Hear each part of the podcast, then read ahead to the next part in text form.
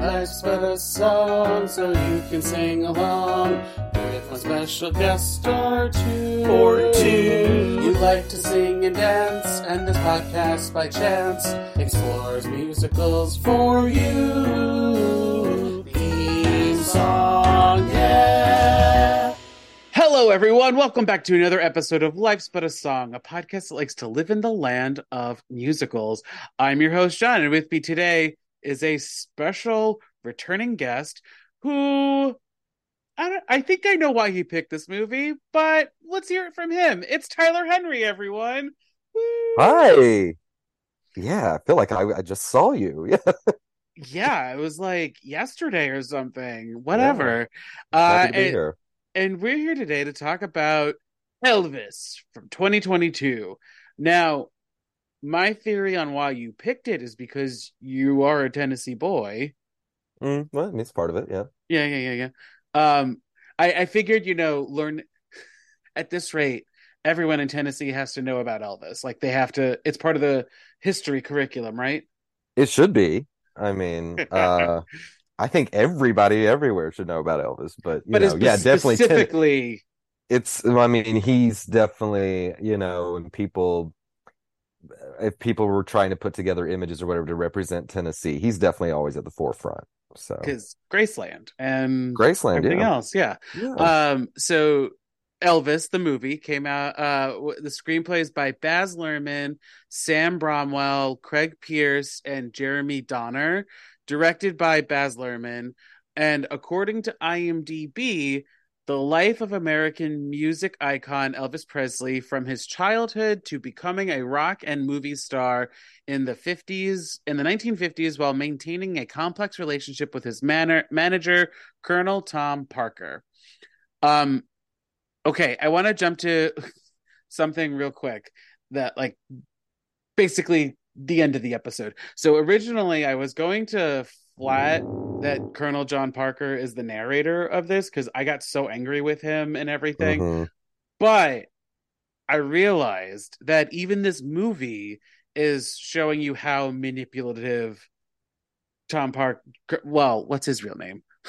uh Andreas Andreas Van Kalk, or how Andreas Cornelius van Kuik. Kalk, Kalk. Kuik. He's But yeah, that's the whole point of it, and that kind of came back home to me rewatching it last night. Um, he's infuriating, and it's just, it, but it's kind of brilliant because he's narrating and saying all these things happen this way. We, the audience, are seeing that he is completely full of shit. and it's So it works because of that. Yeah. so this is my first time watching this movie. I'm not gonna lie to Yeah. you. Yeah. I did want to see it in theaters, but life happened and I just didn't get a chance to. And now Yeah. you presented it to me, so I was like, okay, let's watch this. So I didn't stretch at the beginning, um, because Baz Luhrmann like hits you in the face immediately, Yeah. and Yeah. so I kind of forgot that I needed I needed to warm up a little bit. A little bit. A little Yeah. bit. And then also the movie is two hours and 40 minutes. So I was like, go fuck yourself. But then by the end of it, I was like, wow, that was a pretty fast movie. It doesn't feel like it. Yeah, and I think there's a lot that still didn't make it. I mean, well, it's Elvis. I mean, there's so much. Um, there's the mythical four hour cut, which I think Baz Luhrmann said, like, no, guys, that was the work print before we were. But I, I for one, would definitely love to see that. Um, I mean, if I'm at home, I can make my own intermission and go pee. Um, but no, this was really I think this is so far the one movie that I have I went to the theater four times to see. Wow. Yeah, and uh I thought I would like it.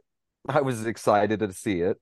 But then I saw it the first time. I just couldn't stop thinking about it. And in the theater was just perfect. I mean, it was made for the theater. So, I mean, even though I still enjoyed it, you know, I still had like the spatial audio going in my AirPods last night of the Dolby Atmos mix on the 4K, blah, blah, blah, blah, blah.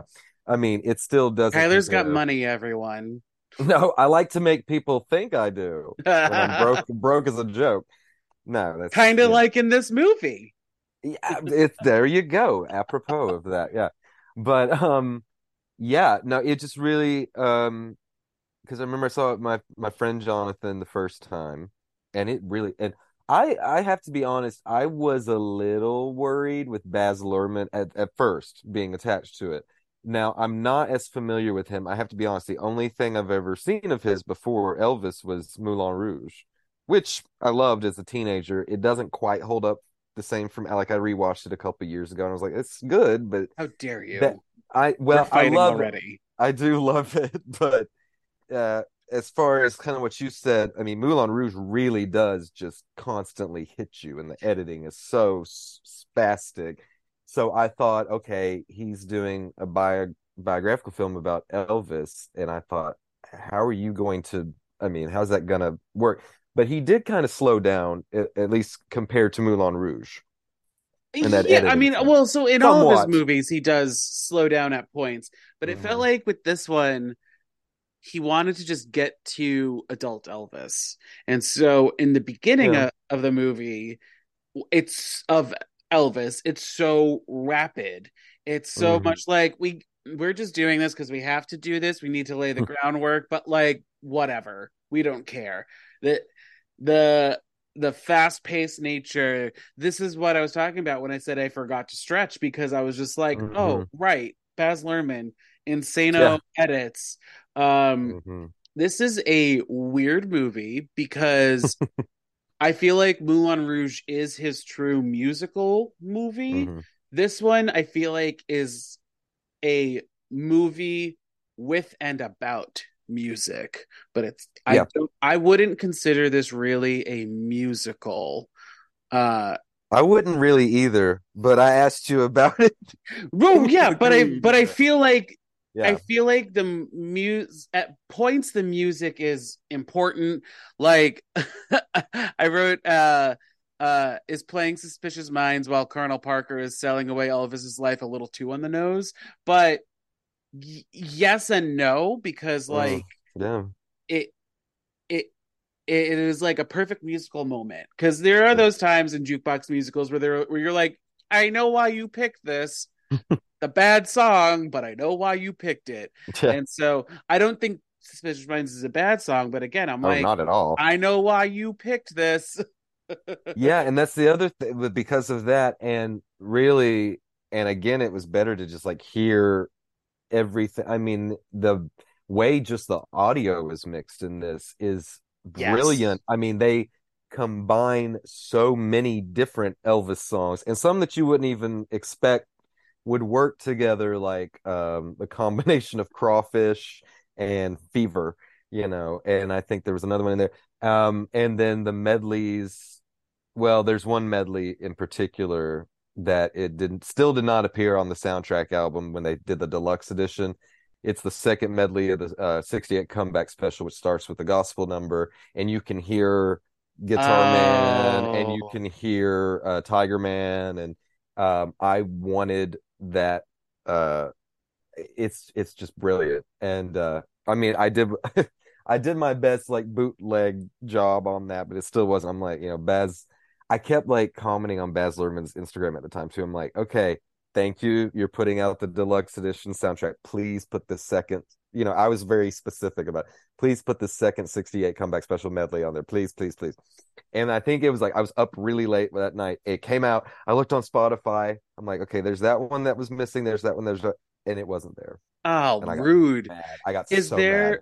is there though the moment when Backstreet's back on there?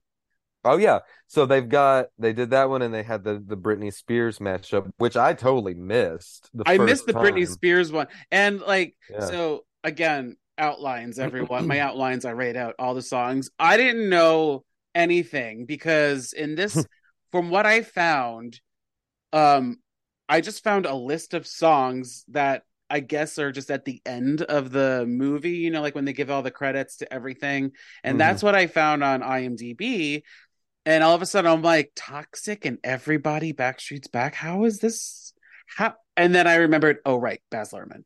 Um, yeah, but, it's perfect, actually. Yeah. But they also list songs that are recorded by Elvis and that mm-hmm. are recorded by uh, Austin Butler. And some of those, like obviously the Austin Butler songs, I feel like I can't tell no who is singing what. And I believe that's a fantastic job on their end. Oh yeah. So what I what I know for sure is uh the early part of the movie it, it's it's when you hear the songs it's Austin Butler. He so he was definitely like younger Elvis. And I've read on there like even on the IMDb trivia uh, it says later on it's a mixture of Elvis and Austin which to me just sounds like Elvis. And on the soundtrack album it's just listed as Elvis those later songs. So if it is indeed a mixture I mean but again he's Austin is the reason I think that I just and I didn't I didn't know anything about him before. I don't I, I don't know this person. I think he's a he was from Disney Channel, Disney Channel, yeah, Nickelodeon. And so and then when I found that out, I was like, okay. But he just and you I mean you can see it anyway. I mean, he just literally became Elvis. It's actually kind of I think some of it's still been kind of hard for him to shake off. Oh, but yeah, this is yeah. gonna this is this movie's gonna fuck him up unless he's in therapy right now. I have a feeling. Oh yeah, like he went he went to places, and I found yeah. I found this fact on IMDb trivia um, that I want to share with you and you, the listener, that Austin, since we're talking about Austin Butler, he originally for his audition tape, he originally recorded himself singing "Love Me Tender," but he felt, and I'm paraphrasing this fact by the way he didn't like it because he felt like he was an impersonator. So then, um, that one day he decided to change his song to Unchained Melody, and and it was um, it was after he had a nightmare with his deceased mother dying again, mm-hmm. and so he apparently recorded himself doing it in like sitting at a piano in a bathrobe yeah. and Baz Luhrmann made a comment later saying, "Was it an audition or was he having a breakdown?" Yeah, and that's what's so weird. Uh, and you know, it the movie from the first time I saw it in the theaters really evoked some emotions out of me that I don't know if I really expected it to. Oh put, yeah.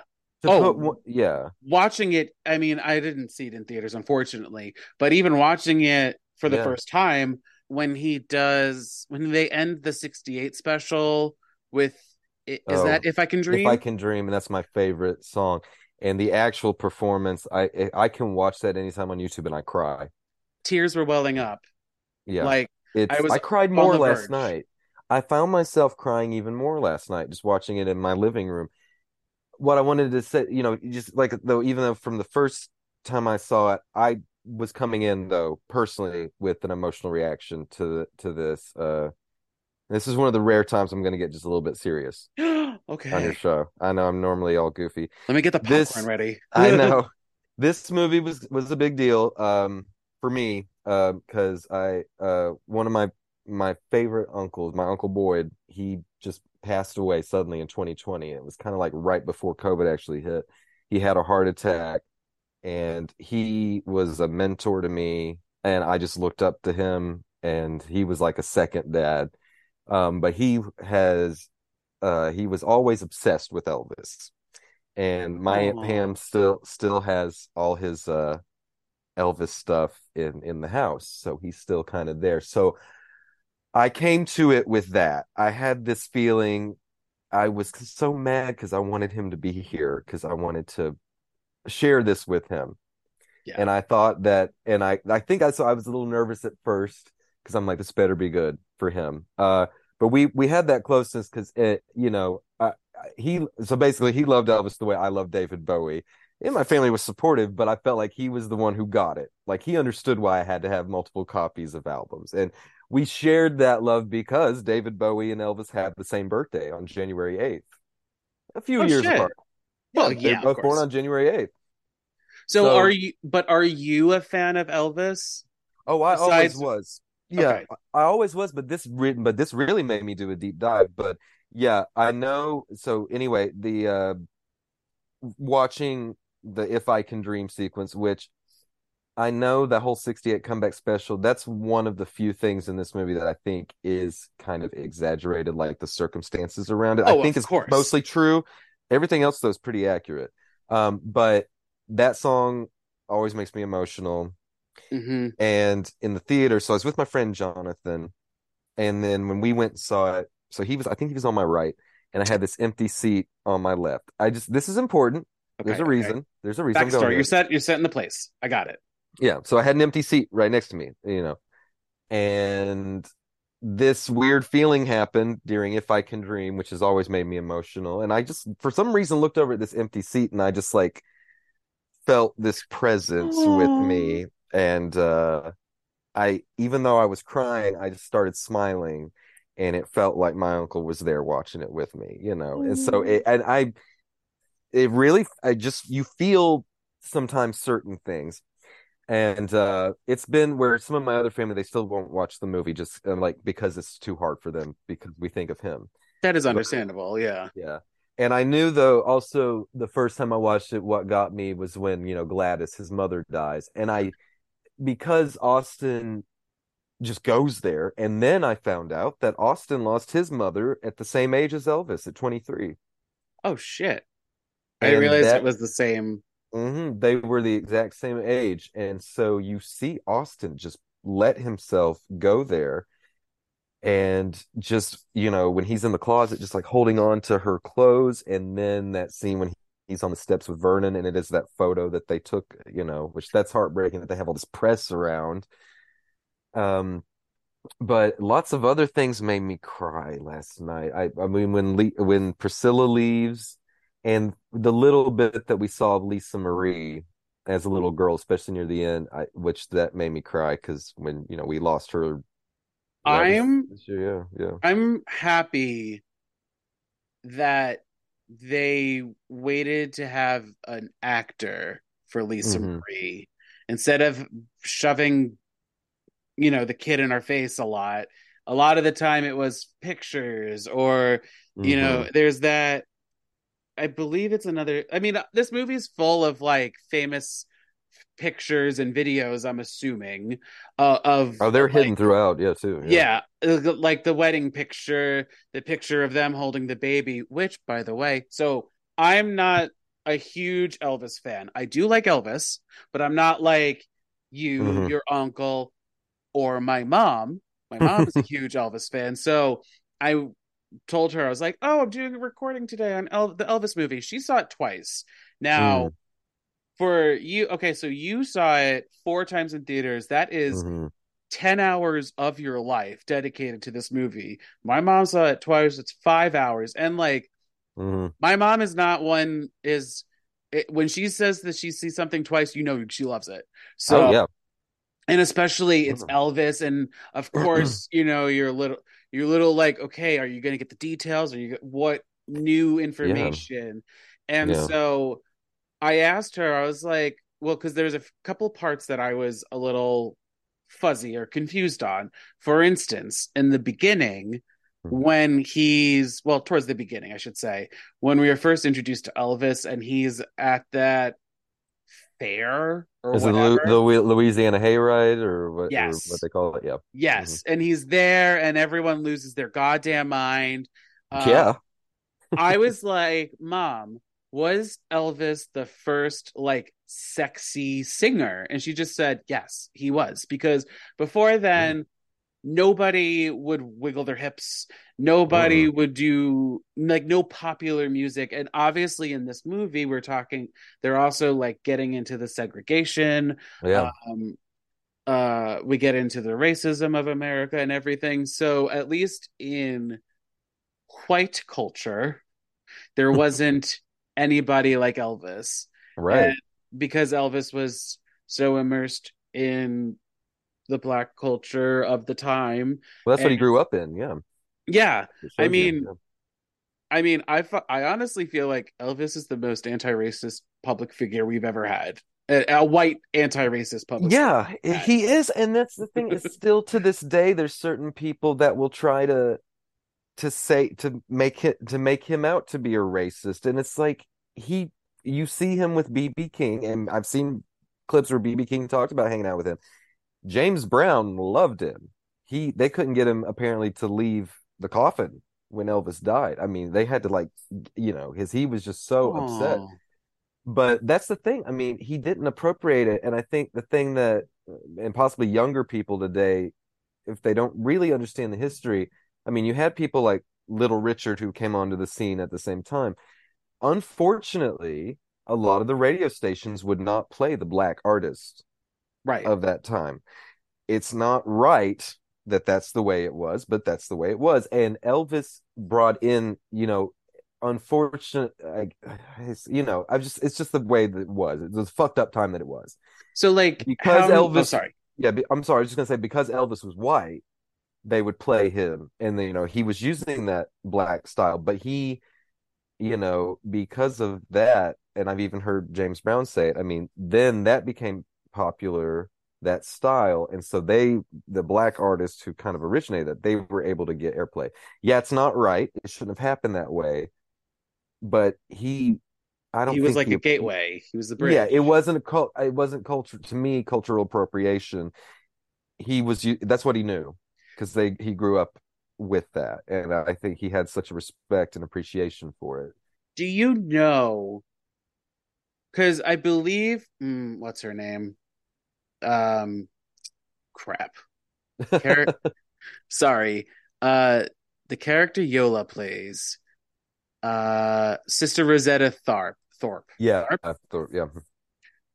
She's the one who wrote hound dog originally i guess so i haven't i mean that's the thing i actually learned a lot in this movie i mean because even though i've loved elvis forever well because i mainly just yeah i mean I, I learned a lot because i didn't know a lot of the story um, I think she may have. I mean, she's been kind of listed at. I'm probably going to get this wrong. I shouldn't even be attempting, but like the Godmother of Rock, or you know, and I've I've seen like a clip of her before, like with the guitar, and um, so yeah, I don't know. I'm, I'm I guess she might have. I know. Oh no, I'm sorry. She did it. She didn't write it. It was written by.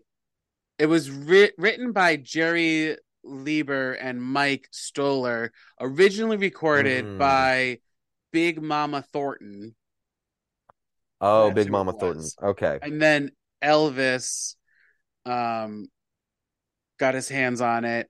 And honestly, I feel like in this movie they made Colonel Parker out to be a ni- like a, a nicer person than he was in real life and he's still the villain of this movie like let's be real here I thought they made him a bit more villainous, but he's really. I mean, it's that's how he was. And I didn't know that till I. I remember. I there's a great. I think it was on HBO. It was a few quite a few years ago. It's called Elvis Presley. I think The Searcher, and it was like a four, three or four part series, and it actually had actual footage. And so I learned even more. Um, because I really found Tom Hanks over the top, to put it mildly, his performance. But it's really not that, That- far off. I no it's and I, I accurate. i feel like there are moments though in the movie that we're supposed to feel sympathetic towards him but i'm not sure if that's because it's tom hanks or if that's Yeah. actual writing because i can't remember the last toying with you time i can't remember the last time i saw tom hanks play a villain This I feel like this was kind of one of the first times he did. I think I feel like I remember reading or hearing that that's kind of part of the reason he was really interested because he always gets to play. He always has to play the good guy, you know. Um, And what's also interesting about this is that he's not like twirl your mustache villainy. like, yes, he's in he's greedy and everything, but mm, it feels like, at least with Tom Hanks's portrayal of Colonel Parker, that Colonel Parker lied to himself so much that everything he says he thinks is true. We're like oh yeah, he's a we're- we're- pathological liar. Yeah, we're like he said we were working towards this we built this rock and roll um yeah. i do believe i didn't really i i forgot to read much into him but i do believe things that are said in the film like the fact that he was the first to do an international broadcast he was the. First to do like major merchandising on an entity i do believe those are true because like think yeah. because like this movie does pay a lot of detail like pay a lot of uh respect to the details and to the history of things down Mhm. to like you know the cut of the suit to Yeah. although be reminiscent of Elvis but to also fit Austin Butler's body Yeah. You know I mean? It's amazing, yeah, when you look at that and then you look, and that's the another brilliant thing. Um, I forgot to mention. I I feel like that was an, one of the reasons I kept going back to the theater was because there was so much I felt like I missed. And then like the next few times I noticed that there was even more footage of actual Elvis hidden all the way throughout. That I mean, and a lot of times one of the most brilliant pieces is, is at the very beginning with that big fanfare in an American trilogy. On I think it's like the left side of the screen is Elvis, right side of the screen is Austin Butler, same suit, and it does that to where throughout the whole Ah. movie, yeah, and then they go over his like um they did just kind of glide over his film career, which I think is okay because he really hated doing those But I um, those I- corny movies. But you see real Elvis, and then you see when they did show the uh, Hawaii satellite concert, all the footage of that is real Elvis. So Oh yeah, that I mean, Yeah. you could tell uh, the movies, the that Mhm. the the um, concert, and especially at the end when you were when they were like, "This is what we recreated, everyone." which I actually really love that. I love that it ends with real Elvis, and that may always makes me cry too. That And got me very emotional too, because Mhm. he's a he's what, what is he saying? They ended on the Unchained Melody again, Yeah, but yeah. now Elvis Elvis is singing it. Not this weird mixture. Potentially, it's only Elvis, but it's not Austin Butler playing. It's Elvis singing and Elvis doing, and it's beautiful. It is, especially because it is essentially a remix, or they've added on the rest of the band. I mean, the actual performance was just him on piano, but I really love how they added the background, the backing singers. Also, because uh, I heard it a little bit more in the actual movie, but on the soundtrack, I mean, bless his heart, he at the very end of that, he tries to, he just can't hit that note anymore, so it does kind of just kind of go, you know but uh you also kind of forget that or don't even notice it because you're just so into it and the emotion but i love the way it goes from austin butler and then it shows oh i can't remember the kid's name but he's so good Which um which character? the he's the kid who plays like kid elvis so he's not in it a lot but they have the kind of like a slow motion uh shot of him running towards that tent revival again and then it cuts back to real elvis singing unchained melody and then the rest and the the rest of what we see is real elvis and it goes i mean there's that gorgeous shot of him walk i mean early on walking in graceland it's black and white and he looks at the camera and i swoon and scream every time through tears um Um, so are you but talking about Chaydon Jay? I believe that's how you pronounce yes his name. yeah yeah Um, he is young Elvis, yeah. He is, and this is the one, the kid who's wearing the Shazam. Yeah, yeah. And he looks, I mean, he looks like little Elvis. And It's I was amazing. so I was reading that um because in that moment he's blonde, right? Yeah, that's how he, he was born blonde. He was natural blonde.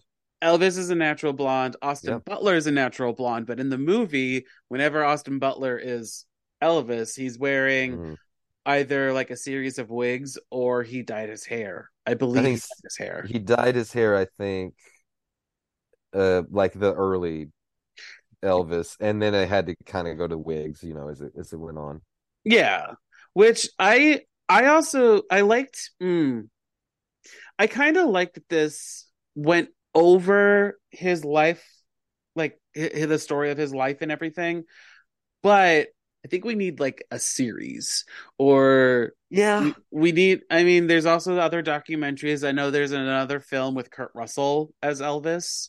Which I've never seen, but I mean, I I know my mom have, has, had said she was that one was good, and I was like, well, and now, but it's it's almost funny. I can't imagine. It's almost like I can't imagine anybody else. I just totally bought into Austin's performance, and he also brought with it just this same sort of charisma that Elvis had, where you just can't take your eyes off him. You know? But there's there's part of me that I do like Baz Luhrmann, but honestly, that opening, that beginning, was just too much. Was uh, just too fast. And like Mhm. once we got past that and we got further into the movie and we settled down, I was like, ah, okay. But honestly, I feel Mhm. like the two hours and 40 minutes was not enough time to tell this to tell like That's what I'm saying. Elvis. That's what I'm saying. I'm I'm all for a four hour cut coming out. I'm surprised he has, you know, and I mean, again, I'm fine with the film career section being, you know, gliding over that, but there's still it still feels like there's big chunks that we're missing. But you know, you can only do. But there was attention paid on, I guess, to the most important parts. I mean, I really like the '68 comeback special being like the next big chapter as far as the film goes. Um, right. And I do like that it's before he's goes off goes off into the army. You know, there's a big emphasis on just sort of like the outrage he was causing just by moving, which it's it's really and I think that was important because it's hard, especially for the kids today, to understand that because I sound I'm gonna sound I sound like such an old fuddy duddy now, but like the artists these kids have the you know should be ashamed but i mean that was a the way he was moving it was very you know and the way he way is a trailblazer yeah. Yeah and i think uh, I, you know i always have to bring up john waters somehow in these episodes great but john waters i think they had asked him a long time ago um or or whatever he was talking about you know of course he's gay when he he said oh, I, I knew i was gay the first time i saw elvis presley I think that's kind of true for me too, because I saw, you know. And it gave you the thumbs up again. Thank you, thank you, Zoom, for that. That's either but, that is either Elvis or Uncle Boyd. right but I honest, I feel like mm, that's so weird. I, I, yeah, well, yes, that is weird. But I feel like in this movie, we did kind of see that because they well, were kid. Th- there seemed to be a couple of boys I, I there mm-hmm. there's not just the one. There's a few others, especially in this in the '68 comeback special. Yeah, when they're all around. Right. Yeah, I would have been right there with them. Yeah, it's funny. I was thinking about that, or um, the other day, or I knew that you and I were going to be talking about this. I was going to be rewatching it because that horrible racist senator, which nobody remembers him now, which is good. But I looked him up because I was trying to find his children. I was trying to see if it Wikipedia said anything about his son being gay, to see if Baz Luhrmann and it didn't say that. I the only thing I could find it said which doesn't mean anything is I think he had a wife and children. The the, the son that we see because it just it really focuses on him when they're watching him on the TV, him with his mom and sisters, and he's just you like can you can make an argument that Elvis, um, like turned on a lot of women, but also a lot of men wanted to be him so we oh, can oh, make yeah. the argument that potentially that is what that what is happening with that boy, where he's like, "This is the epitome of cool, and I want I to that be thought. that." But however, honestly, I feel like this this actor made a strong choice. or no, you see the look in his face. I'm sorry, it's yeah, just, no, that's he, the look. But then, but then with the '68 yeah. special, some of the some of the males and that the the boys the men and everything mm-hmm. i mean some of them could have been like uh this is he's still cool i want to be cool like him some of them mm-hmm. at least in this movie i i also haven't watched i'm really bad when it comes to elvis because like i listened to a lot of his music i grew up mm-hmm. with it because my mom was like i said my mom was a big elvis fan yeah. um I watched some of his movies, but like I, I didn't seen any of them. I feel like I've watched like one or two of them growing up, but like I always I knew that they were really corny and that he hated them, so I, I've never really sought them out. Now I do like some songs from the soundtracks, and I've never seen. I think other than "If I Can Dream," or that's my favorite like serious Elvis song, but "Bossa Nova Baby" has always been my favorite. Uh, I honestly yeah. thought, be okay. So I I I read about the 68 special in the movie. Mm-hmm. Um, so obviously they took some dramatic license. It turns yeah. out that Colonel Parker was not part of the rehearsal process. So, yeah. and I wasn't sure what was ha- like. Were they? They were recording it, right? They or were they rehearsing it? What well, was it was a, it was both. I mean, they had to rehearse it and then they recorded it. I think over the summer. I mean, and that's and the as the film makes it clear too. I mean, of course, you know, I mean that was the first time Elvis had gone back to music. Uh, that wasn't the film that wasn't a silly song in a silly film, you know, and that was Right. definitely the first time he had played in front of an audience in a long time. So, So there was lots, I think over four hours of footage total was shot, and he had a lot of flub ups, and I think there's all of that has been released on a DVD Blu-ray set, but the Criterion I, I don't. I, it should be, but no, I remember I um. Well, that was the thing when I I've always loved '68 comeback special Elvis, especially that leather suit. I think that's the best he ever looked.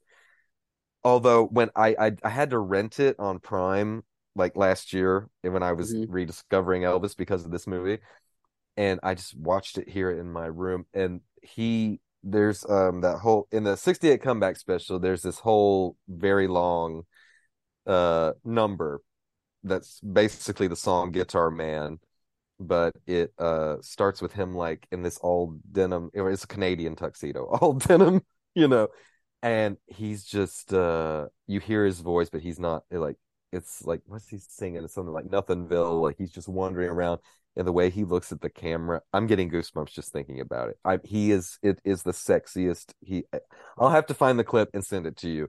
Great. I just he is so hot and it's just I it would have been hard for me to have been alive at that time and and being, you know, to have to suppress the reaction be- because of society that Elvis uh I'm thankfully we are in a time now where I can be open about my my horniness for Elvis. But back to my back to what I was trying to say. Um, Sorry. so first time watching this You're movie, wrong. I didn't watch. I've never seen the '68 special ever. Mm. So hearing Colonel Parker be like, "We have to do Christmas. We have to do Christmas." I thought they Oh. were going to. We were going to do Blue Christmas as a thing. Obviously, I'm wrong, But, but, he did but that's actually what is in the actual 68 comeback special is Blue Christmas. oh, it does. It is in there. Mhm. But like, it's when he's in the square and he's sitting there with his original bandmates from the years Oh, past. that's and, nice. But I mean, I thought the "If I Can Dream" moment was going to Mhm. be Blue Christmas.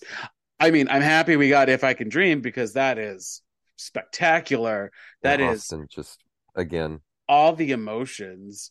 Oof. I uh let's talk a little bit more about Colonel Tom Parker because I am not sure who exactly the lead of this movie is. yeah, right. Because even though I think it's Elvis, but it's yeah, it's even even though Austin Butler does get top billing at the end, which floored me. I, should, yeah. Well, because it's Tom Hanks. But I know, I know what what, I you mean. But it's, I mean, he earned, he put in the work. He- I wasn't sure though Mhm. if maybe this is Colonel Tom Parker's story as well. Because it kind of is. Like we kind of get his backstory. Um, he lies to us throughout the whole time, so we know. Yeah. Uh, and we we get morsels of his of truth of his coming out. Would do you think this would have been a little more interesting if it was Colonel Tom Parker's story and Elvis? I don't think I I don't think I would like it as much. And that might be another reason, just one of the many millions of reasons that I love this movie from the get-go. Uh it's kind of similar to the way that Jesus Christ Superstar is obviously about Jesus, but really Judas is the narrator. Okay, It's a I similar follow. to I'm me that you, and that kind of fits, you know, for somewhat obvious reasons here. Um I like I like I said, I like that it started you I like that it has him narrating it, telling us one thing, but we are seeing the total opposite.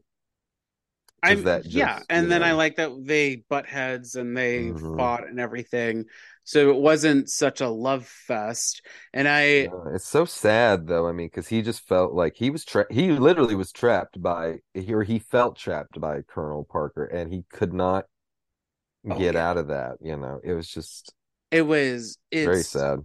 it's so sad and it's so like fascinating to see Tom Hanks give a layered performance. I'm sorry, I have to give him credit. I know it's I know we're not supposed to like him, Mm-hmm. but as a for as an actor, like he's giving an honest manipulation of Yeah. what happened, what could have happened, or what potentially happened. Yeah. I'm thinking of like every time Elvis would go visit Colonel Parker to basically break up with him, um, Mhm.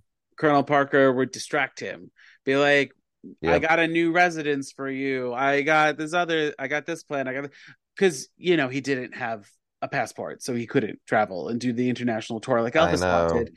But it's just so fascinating, too, that, like, at least in this movie's portrayal, there were Mhm. people in his life that were like, you need to leave Colonel Parker. Yeah. He is not good for you. Like, Gladys, Mhm. uh so smart, sees Mhm. through the bullshit. And she's and mom- then- mama. Yeah, she knew. And then Priscilla doing the same thing. Like Yeah. the women are right. Yeah, I've, I've, as usual. Uh, yeah, that's the thing. Uh, well, first I want to say like that was one thing. Again, I I didn't know till this movie that Elvis never got to travel around the world. I I didn't know. I assumed that he had because of the you know superstar status that he had that he obviously achieved. Now, yeah, Tom. Back to Tom Hanks' performance. Yeah, a lot of people give him shit for his performance in this. Uh, it's not my favorite thing, but then again, rewatching it last night, I actually kind of had the same impression that you just. And Zoom agrees with you No, with the thumbs up. No, that's Colonel Parker. Or No, don't know where he is, that might but- be your that might be your uncle being like, you know what, you're right. He did a good performance okay, thank you, thank you. he, play, he's playing a character. He is, and uh, yeah, and it was more layered, and it, uh, I think you you kind of alluded to this or when when we started. At some point, or at least for me too, I I would just start to almost feel bad for him, and then he just do something, and I'm like, oh my God, you son of a bitch! Like you just. I mean, like he just and he's like right out lying to Elvis right after the 1st Mhm. Vegas show. He's like, "We will travel around the world." And he's looking at that where no, he's got to keep him here to have his unlimited line of credit and all his debts erased. It's so it, ugh. And, And like I when the death he- threats too. I think I I, have th- a feeling. I thought it was him. I Colonel thought we were going to see it was going to be Colonel Parker sending him the death. I threat. believe it was him. I think he was behind it in real life to again to try to keep Elvis paranoid and keep him there. That's a theory. I don't think they've been able to prove it, but I know I'm not the only one who thinks that. I honestly you also I would I when the uh when Colonel Parker gave him the itemized list of everything that he owes him, Oh my I was God, like, isn't this that fucker would keep the receipts. Yeah, I mean, eight million dollars over eight million. If That's and think about that because that's supposed to be 1970 or 1971, 72. Yeah, and even so, eight million. I don't know adjusted for inflation, but but it turns out like he took half of everything. So who? c- I Like, know he's such a skis. And you know, another thing that was just ridiculous that the real Colonel Parker did. I found out. Um, I, I took. a- I mean, this Elvis. This was the reason I finally actually paid for Spotify because I took a deep dive wow, and like I was listening to the deep cuts and I was just I was obsessed, you know. So Uncle Boyd would have been very proud of that. Um and uh my mom is proud of you. thank you, Mama. Yeah. and uh but I found something and then I was like I was like watching clips of the real Elvis on YouTube and everything. Then I found what there was like this album called oh shit, I should have looked it up, but it was like Elvis Live or Elvis in Person or something. And it was one of the falling outs but one of the falling out periods between Elvis and Colonel Tom Parker, where it was the Colonel put out this album and it's never been released on CD, but it was somebody ripped it and it's the stupidest thing because the Colonel did not thankfully have the rights to the music. Elvis held the rights to his music. So it was a live recording of Elvis, but it was none of the music, just his little bantering with the band and the audience in between. oh, It's the oh. stupid. I started listening to, but he, the colonel, put that again. That's the kind of skeezy person that he was to use what he could to make money without Elvis. And nobody wanted to. We we all you know even those of us who love Elvis. You get an Elvis record, you want to hear him sing. You don't want to hear, you Right. know. but it's he's- but it also shows you like But that's in the the movie. Yeah. In the movie, they also show you with the "I love Elvis, I hate Elvis" buttons, Oh yeah. where he's like, "Either way, we're making money." So Which in some ways is brilliant, but that you Gladys fin- she's the one who said like you said earlier, That's- bullshit at the beginning. that I mean, he is someone that I feel like is still around to this day. I feel like we're still Mhm. hearing stories like Britney Spears' father, like oh my god. um Yeah. other other managers, other other, you know, he kind of set the template for that. there's always there's always like the financial advisor or somebody who steals all the money and runs away. Mhm. Like we've heard that story before. So I feel like maybe he's also the first to do this, or at least the first that's like heavily publicized to do. I would say no. I, I would say so, and it's really interesting, especially when he kind of first approaches Elvis, which this was very fabricated, but I think it works for the movie. Uh, at the you know, and first in the Hall of Mirrors, and then they're on the Ferris wheel that stops. You know, so that's very thematic. oh, when it turned I into a horror movie. Yeah, you're right. Yeah, because I wouldn't want to be stuck up there with him. But I mean, his dialogue and the look, which is maybe this is where people kind of thought it was a bit much, but I think it works for Baz's style. Um, I think it works for the style of the movie. I mean, he is very much like Satan uh, with these temptations that he's giving. I mean, he's uh, not just to me. I was the thought I had watching it last night. Not just the devil's advocate, but probably the devil himself. Uh, and now, yeah, would just would I have? I mean, I love Tom Hanks, loved his performance. Would I have loved to have seen somebody who is plus size play this character? Yes, of course. But yeah, that's kind of yeah. but also I have I also have to commend the makeup team, the oh, makeup Oh, yeah. designer, because Austin Austin Butler does not look like Elvis any way, shape, or form. I'm sorry, but like there's like a didn't- couple seconds where there's a frame and there's an angle, and I think he does. But other than that, yeah, you're right. But I, but I mean, like Yeah, I know what you mean. when you put pic side by side pictures of like Austin Butler's headshot, Mhm. not of Elvis, but of Austin Butler, and then of Elvis, like they don't look anything alike. And that's what my dad said when I took him to see it. And but I really appreciated that because it Yeah. also reminded you you're watching a movie. We're taking Yeah. dramatic license because, like Austin but Now I'm going. I'm going to get a little detailed here. Austin Butler has a very pronounced upper lip that Mhm. Elvis does not, but he also has that like sexy swagger face that Mhm. Elvis does have. everything So- else, it's that's to me the only way that they don't look or sound similar, or or, or they that the the only way that they don't look similar is just the certain facial features. But I mean, his movements, his voice, everything else, it kind of makes you forget, eh, eh, or at least for me, makes me forget that till I do look at an actual. Fo- I've actually got an album. I've got an Elvis album in my little now playing thing. He's looking at me right now. Aww. Maybe he's thinking of it. Well, he he I I say goodnight to him and I say goodnight to James Dean. I I I've lived many gay previous lives, I feel like. Uh You were born in the wrong time period. I- well that's guy. for sure. That's what, that is what everybody says. Or you're Uh, born in the correct time period, but you have an old make- soul. Yeah, to make sure that people don't forget the good the good stuff. Uh that's what yeah. But uh what was I saying? Yeah, you know, with Austin, I mean, his transformation though, it was to me where I didn't even think about that. And again, the movie uh it, it did a great job of playing with that. Like I said, if you go back and watch it and look for it, you will be amazed. I even saw even more just last night of like real Elvis hidden. There's Austin, there's real Elvis. It's like it's like and and sometimes in like little squares because you know how Baz does things. And it's it's amazing. And then it works where would Well, 'cause- any would any, with any other director would that have worked? Probably not because they wouldn't have the vision that he had, you know. Well, because like I'm looking at the picture of Andreas Cornelius van Kuijk, uh, otherwise known as Colonel Tom Parker, even though he's not a fucking colonel. He dropped out of the army for fuck's sake. I, um, after he, you know, fled Holland for the you know, yeah. Uh, they Tom Hanks does like with the makeup and everything does look like him, and it also got me thinking of like other biopics where the queen of biopics, Meryl Streep, wears a shit ton of makeup to mm-hmm. and prosthetics to look like the person.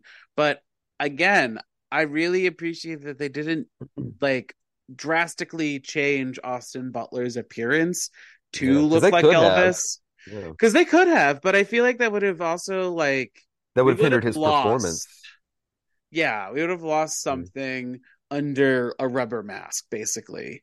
Yeah, his his real that's where to me you're watching it it doesn't matter that he doesn't look exactly like him he's because he feels that raw emotion he understood it's almost like he studied it so i mean we had to get the hair because that's i oh, think yeah. that's more about elvis is the hair rather than it's the face. the hair. but yeah he just understood he understood the assignment i'll say it like that. He he did. I mean it's the emotion and that's where um you know lisa marie had talked about it before she unfortunately like quickly you know just suddenly passed away last was that last year? Yeah it was last year yeah. Where she went in ready to not like it which i would be super critical if that was my dad and he was the most famous you know music artist of all time and but she like she just that was another thing that was really precious about this movie what it brought to Lisa Marie and to Austin Butler. As we said, as I said earlier, you know, Austin lost his mom at 23. Right. Lisa Marie uh, a year or or so before this movie, her son, who looked just like Elvis, committed suicide. So Aww. he had lost his mother. She lost her only son because she has she had daughters as well. They she met him after she saw the movie. They created this bond or they had this bond it, you could see it i think there was um i don't know if it was good morning america but it was something on abc it was a special and i saw parts of it on youtube and the two of them sitting together and she was smiling she was happy. They were both you know filling this void for each other. He kind of became the surrogate son for her. She had become the surrogate mother. Oh that's sweet. And it made me that's another one that makes me cry when i want to think about it but you can see it. And it happened because he you know of this movie. Yeah. So i know that was really hard for him when she passed and uh, i think it was the golden globe uh, the golden globe awards which he luckily won that one i was really obviously rooting for him at the oscars to get I, if if if if the movie didn't get any other oscar i wanted austin to get it for best actor but at least I mean he was nominated so i guess that's you know yeah. He at least had that. It it has a uh, according to IMDb, it has a total of 223 award nominations globe mm-hmm. all, all, over. Um and it has 185 of those uh, 223 nominations. That's not bad. So yeah. That's a that's pretty damn good. Yeah. And like um I feel like a lot of people come out of the movie loving it. I haven't really heard any sort of negative about it. I haven't heard too many. It's what's really funny is I, you know, yeah, most people seem to really like it. I have a friend and he is a professional film critic. Um, and he's in Kentucky, and he is actually my Rocky Horror Shadowcast biggest fan because he drives and he was here at all of our shows we just did. But he doesn't ever like really post his reviews, but he posted this the one for Elvis and he hated it. And I was like, okay. And I only I there was like I would see posts about it like from the official page and there'd be some like people like, well, I don't like it because it's not the real Elvis. I'm like, of course it's not the real Elvis. Elvis. It's a biopic. He's yeah. dead. Mm-hmm. I know. So uh, that was kind of stupid. And but you also had like legit like fans that are hardcore fans like i'm like i am with bowie that were like no he's austin is amazing this is amazing and i think they went in kind of uh, they were going to be critical of it you know and like I mean, like I was critical of even though it was footage of Bowie, but shortly or later that year, the Moon Age Daydream film came out, which uses footage of Bowie. I have been heavily critical of that, but that's not why we're here. Um, this though was different. I mean, it was a performance by an actor who just got it and got it right, and and Baz Luhrmann ended up being, I think, the perfect person to direct it. Sorry, I'm scrolling through all the all the award nominations that it's gotten, and I mean Austin Butler is nominated for almost every category ever, mm-hmm. like every leading man category in any of these award shows. But I'm seeing a lot for Mandy Walker, who is the cinematographer. Mm-hmm. Yeah. And she's it seems like she's won a lot and she was nominated. Well, she was nominated for a ton and won a few of those awards for this yeah. movie. She was nominated for the Academy Award. She won the American Society of Cinematographers USA. I mean, I feel like she did a great job and like yeah. to recreate but also find a new angle on mm-hmm. Certain things like that was that took a lot. Oh yeah. And there's a lot of detail in this. And i'm forever happy i've seen this movie now. Well that's good. Yeah i think it's fantastic movie. I mean it made it to my all-time favorite films list. I mean obviously like i said i've never seen a movie four times in the theater during its first run. I've gone back and i mean i've seen movies like like two times before i've done you know we've all you know especially when we yeah. were kids and cheaper. But Barbie this year I did see three times. The third time was just because it was back in IMAX or it was in IMAX and I went, you know. So Barbie almost made it, but Elvis is still my all-time uh the movie I've seen the most in the theater during its first run. Uh is there anything else Tyler you want to talk about before we get into Sharp and Flat? Oh, I've talked about enough already, don't you think? Yeah. Great, let's get into it. Sharp Flat so in this section, we're going to highlight some moments, whether or not we talked about it. If we liked it, it's sharp, and if we didn't like it or thought it could change, it's flat. I want to start with my flats, if you're okay with that. It's your show, yeah. Great. I mean, consent, man. So yes, I appreciate that. Yeah, you're going to fight me on this one, but you may also agree. I'm going to flat the pacing at the beginning just because we're being introduced to this world and like it mm. is it it it's like getting hit by a train. Like you're just like your head is spinning. You don't know yeah. what's up. It feels i see where you're coming from or i understand. Yeah it feels faster than other baz luhrmann films. Like like moulin um, rouge is fast. This one felt like it was baz luhrmann on speed. Now see i feel like most of moulin rouge feels like that to me or like I'm I'm on speed or whatever. But I guess when you think about it, the way Moulin Rouge, well, it opens, of course, with the orchestra and everything. But I guess it does kind of slowly get there with him on the typewriter. Well, mm-hmm. first you have John Leguizamo singing "Nature Boy." Okay, I mean, I understand. I mean, but... that one eases you into it. This one just like slaps you in the face, and you're like, "Oh!" And then it and takes it start, a yeah. for me, it did take a while to settle into the movie. And honestly, I didn't yeah. really I once I settled, I didn't really write anything down because first first of all, everything went a little too fast for me to be like, "Oh shit, I forgot what that was." But then also I was just in it, in the experience. Yeah, exactly. So, yeah. um so my next flat is for Colonel Tom Parker, aka Andrea Andreas Cornelius Van Kuijk. Not Tom Hanks. The yeah not Tom Hanks's portrayal. I'm flatting the actual person. I definitely agree with that. Yeah. Um, and then okay, this is just me. I'm gonna flat the comic book moment that happens when we. I didn't like that as much either last night. I have to be okay. Great. Okay, great. Because I was just like, why is this here? Are we bringing it back? What's so important? Why didn't completely hate it, but I didn't. I kind of was. I, I was I kind of had more issue with it a little bit last night. Yeah. I was more like, did we need this? That's why I'm flatting it. It's like a, did we need this? I don't think we needed this. I think it's used a little bit too much for the sequence. Um, I think using that to, you know, I mean, it's it's a it's a great way, or it could have been a great way to kind of like concise you know concisely is that a word concisely yeah yeah to kind of concisely tell the story but in a way it feels almost inappropriate when it is discussing his twin brothers you know still you know being stillborn the fact that it's comic book style i did like that you know when they're now when it's talking about his obsession with captain marvel and especially when it shows that that's where his look came from with the dark hair with the curl and everything and i really like how then it it has that segue from Chaydon, Chad, I don't know, the the kid. You mm-hmm. know, he's reading it, and then I like that.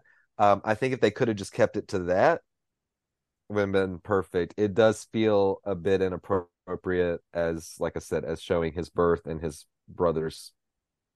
Yeah, know, it was just a weird so. thing that I was like, I we didn't need this. And her um, voice and her voice over that too is like, "My darling, you'll have the strength of two men," and it's a comic book version of her. That just doesn't feel right.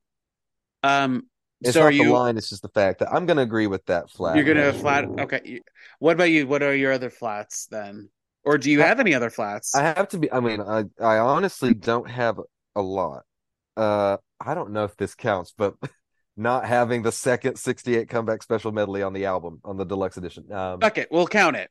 We'll count it. Good, because I don't ask for much. Okay, just uh, Tom Hanks's performance I did find a bit more layered. Um, you know what I think the main reason to a lot of people were giving him shit is because they don't like the character, which is the point. The point. He is a shitty person. So I mean, like I said, like I said, Tom Hanks did a great job. Would I have mm-hmm. appreciated it more if it was an actual bigger person playing it? Yes. But yeah. I understand that yeah. you need the name because Austin Butler alone isn't going to sell this movie. I'm sorry oh, yeah. to be so blunt about it.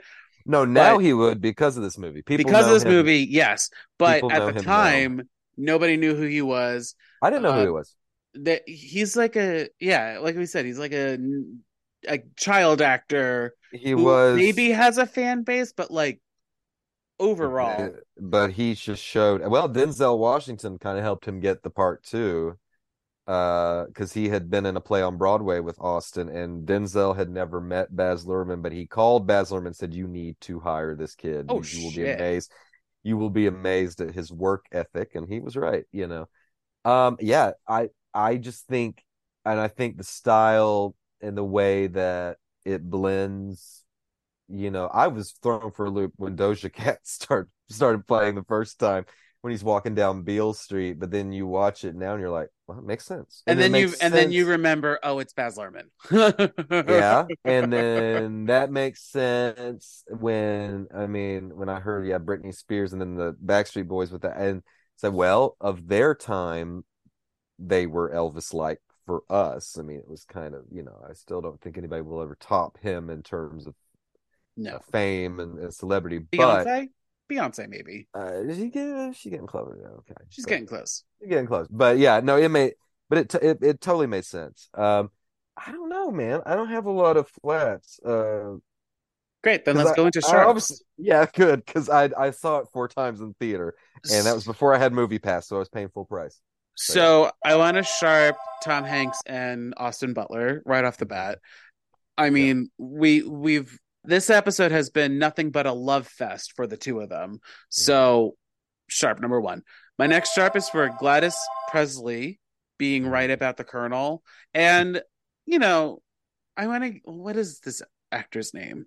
Um, Helen Thomson plays Gladys. Did a fantastic job too. Yeah. Um, I want to sh- give a huge sharp to the trouble sequence. Oh, because yeah. That's another one where the song is like hitting the nail on the head, but it is so good. oh, it is. That whole sequence is just so powerful. It's um, oh, I love it. And as much as I did like the 68 comeback special segment of this mm. movie, my sharp is going to if I can dream. Oh yeah. It once that happened, like it was I was transported. I don't know what happened. I, all of a sudden all of a sudden I was like hit with this a wave of emotions. I was like, what's happening? And like they and like I said, I did have that feeling that it was going to be Blue Christmas because Colonel Parker th- before then was only talking about singing "Here Comes Santa Claus" or some Mhm. stupid Christmas song, Yeah. and so I thought that was happening. But with all the death of the like all the um Yeah, um, assassinations that happened that you know you're witnessing um up until this point it made sense and it was Yeah. so powerful um, oh, it is.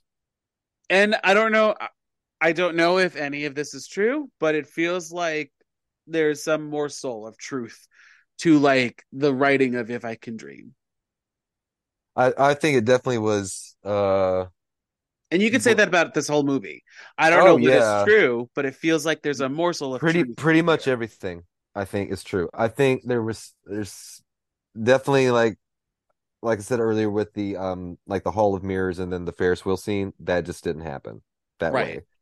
But it's more interesting in the film that it did. Um I know the 68 comeback special a lot of elements of that weren't exactly true. But what was funny is when I was reading all the IMDb trivia or reading it again last night after I rewatched it, uh, according to whoever contributed to that, that was actually more true than I thought than I realized it was. Um, but uh, yeah, just the rebellion. Yeah, my number. Oh, wait, did you have any more? i Sharp? have one more sharp Okay, go ahead. And this one, I don't know if it's true or not, but in terms of the movie, I'm sharping Elvis building That's All Right and the following performance sequence when he's in Las Vegas. Oh, I know. That I was like, this is artistry right here. Like, Mhm. it kind of reminded me of the Bohemian Rhapsody moment in Bohemian Rhapsody.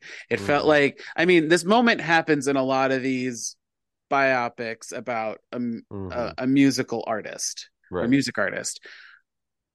But the way that it was done and the like the I guess the scale of it is what really Oh yeah, floored me. yeah. It still last night took my breath away, and I've seen it how many times now. You know, I was just like, Also, I was I was a little I was a little like this sounds like Viva Las Vegas, but it's not Viva Las Vegas. But it kind of Yeah. sounds like it. So I'm not sure if Uh. it if that is that's all right, like if that's the actual song, or if they did like that weird layering mashup thing that they did throughout the rest of the movie with the music. No, that's how he played it in like the early 70s there, or 69 was the first one that he played there. Yeah. I mean, it was kind of that more up tempo. It was like da da da da da. So he would, well, it, I think it would, sometimes he would open with that, but he'd also have the same horn intro for uh CC Rider. So he would kind Okay. of, he'd flip it up a bit. Again, I kind of found that out after After the fact. watching this movie for the first time. Um So, yeah. yeah. What about you? What are your sharps? My number one sharp is Austin Butler. I mean, it it still amazes me. And I hope uh, that boy got like a month of rest afterwards. he had well, something happened to him when they wrapped shooting. He had his body had some sort of attack. He had to be in the hospital for like a week, and it was something like or a virus that kind of mimics appendicitis. I think it was saying he threw himself into this, and his body. I think once they were wrapped on shooting, his body was like, okay, all right, you know. I mean, everything he went through, but just oh my god, it was so sad. Again, it was like that basically final scene like when he's they're on like at the airport and he's in the car and then Priscilla gets back in the car with him. And it's uh my heart. And then the way he just mouths to her he said I will always love you. I'm like oh my Oh. god. Which do you do you know the story behind that? oh yeah. yeah. So for those of you who don't know, um I I because actually they may not. Yeah. I wa- I did watch the Dolly Parton um uh documentary and she does Mm. talk about this where Elvis wanted to cover I will always love you and Mhm. Colonel Tom Parker I think did basically all of his all of Elvis's business. Mhm. I'm not sh- don't quote me on that. But she was like, sure, because you know, Elv it's Elvis. Oh, He's yeah. a big deal. But then Colonel Parker tried to get it so that Elvis would have the sole or would have a writing credit on it or the sole writing credit on it of it. Something Ah, some some weird some weird snow business fuckery that he does. I know, And and Dolly Parton stood her ground and said no.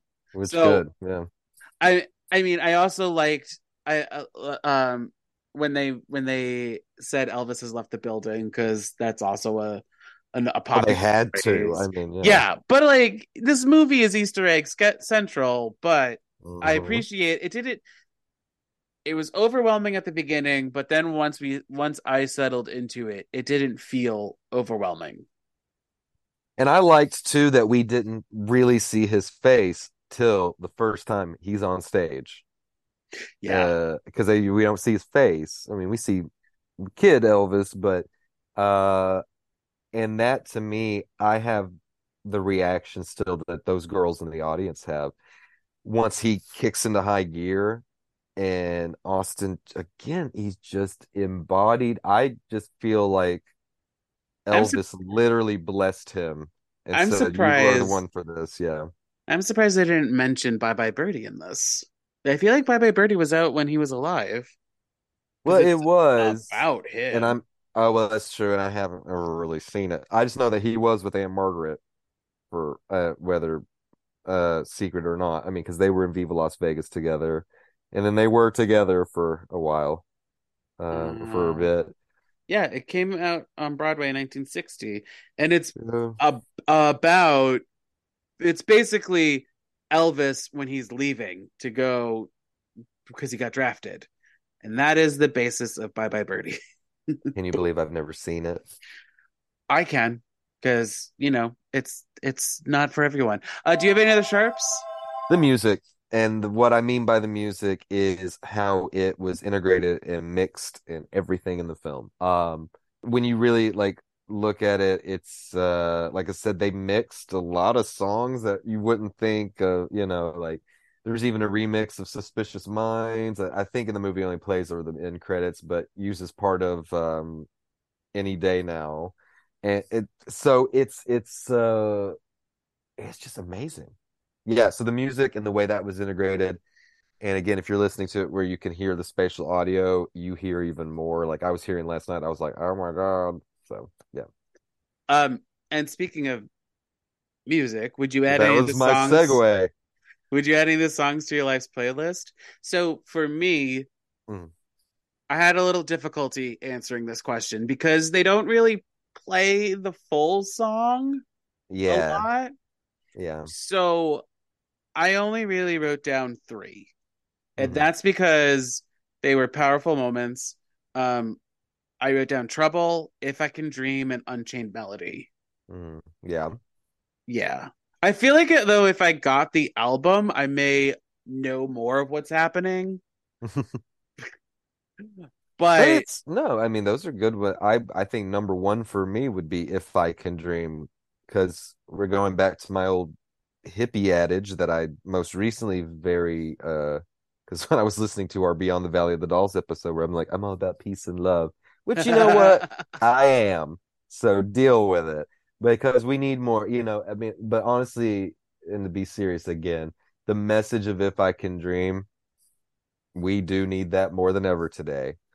Yes. you know, if I can dream of a better land where all my brothers walk hand in hand, where the sun shines down on everyone. I mean, I'm getting goosebumps just, I mean, just the words themselves. So that is my life's mantra. Uh, now I will say, like another one that I love. Um, there was an Elvis song that I had never heard personally till this movie. It's when they first get Graceland. It was called "I'm Coming Home," and the film it's a kind of a remix that adds some strings and things, and that's an amazing song that I love. Um, and I love the. I don't know why I'm so like specific about this second 68 comeback special medley that starts with "Up Above My Head." because it's Uh, stellar. It's It is. fantastic. It's that, and then it goes from that, I think, into uh Guitar Man, Tiger Man, and then you hear a little bit of I Got a Feeling in My Body, and uh let yourself go. I mean, it's this cosmic mishmash of everything, and it's uh and oh, it- and, the edge of the Edge of Reality remix is really good, or th- that Tame Impala did on the album as well. So that one's really good. because with uh, i mean it- when you when you see like bohemian rhapsody they are that movie is about going to a certain point in their career and then this one is about his life but we sit in that 68 comeback special for a long period of time it feels like so Yeah, and it's important, but I know what you mean. It does feel like, well, that is a big turning point. I it's a mean, tur- it's a turning point but it's not like this movie is culminating to that point in his career oh, it- true. i'm yeah, just that's another section that yeah actually that's when I took like I took a little bathroom smoke break right before the 68 special because I thought this is the, spot to. It's not a long movie, but it's just um. it's a Yeah. long movie it well, doesn't okay, feel like a long It doesn't movie feel It's like a long movie. It doesn't feel like a long movie. I mean, and I've seen plenty of 90 minute films that feel like they're three hours. You know, but oh oh oh fuck yeah. Yeah. oh fuck yeah um and So, on yeah. on that note tyler we're done with the episode yeah, we gotta be because or else I'll just keep we're going. gonna keep babbling um, I don't know what else I can add. I, I people have, I think got from the first few seconds of this that I absolutely love this film, and And uh, I, and you're gonna yeah. make it required viewing for all history classes right in the state of I tennessee feel like it should be. I think it does. I think it's very, you know, it doesn't paint him as like a perfect man, which he of course was not. Um, but it I think it still puts him in a you know, I I I believe he was a really good, decent person, very caring person who circumstances I feel like were kind of beyond his control. He got out of hand. Uh, and you see that in this in this in this uh, film adaptation. But I love it. I love Austin Butler, and this will forever be in my top favorite films of all time. so what do you have to plug or promote I don't think I have anything right now. By the time Okay. this airs, though, that might change. I don't know. If people want to see, though, they can just follow me, Tyler Henry Actor, at Instagram. Uh, because I'm either doing something or posting about obsessions like this. So yeah. um and if you if you have more information about elvis or if you if there was something that um wasn't that the movie like definitely took a huge creative license on. I'd love to hear about it. You can email me at butasongpod at gmail.com i'm also on facebook instagram twitter and tiktok at butasongpod. Um have uh ooh ooh ooh if you're listening to this and you are actually at the 68 comeback special recording please Ooh. message either tyler and i. We have some questions. Or not we just want to geek out with you. Um Oh yeah. and okay, so this is episode 299. So if you want to be part of the next episode's conversation, it's episode 300, everyone. It's another milestone episode, and we're going to be we're breaking format because that's what we do every 50 episodes. It's a milestone, and we're going to be covering the music of Riverdale. Oh. Not the musical episodes. These are the other performances throughout the series. So, yes. Uh Tyler, thank you so much for coming back on and thank you Oh, thank you Thank for you having for- me. giving me a reason to finally watch this movie even though I'm like shame on me for not watching this earlier. To be fair, it's still fairly new. It only came out last year, and you've got, True, you know- but like I could have gone to the theaters and experienced it there. Oh no, I mean it'll be fine. I I bet you, uh, it might be in another year or so. I bet Baz Luhrmann might possibly make release the four hour cut in theaters. Hopefully that will have an intermission, um, like Martin Scorsese's latest.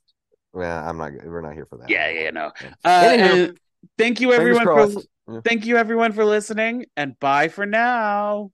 Bye. Special thanks to Justin Johnson for creating the podcast's artwork and to Nick Bombasino for composing the theme song and the jingles in this podcast.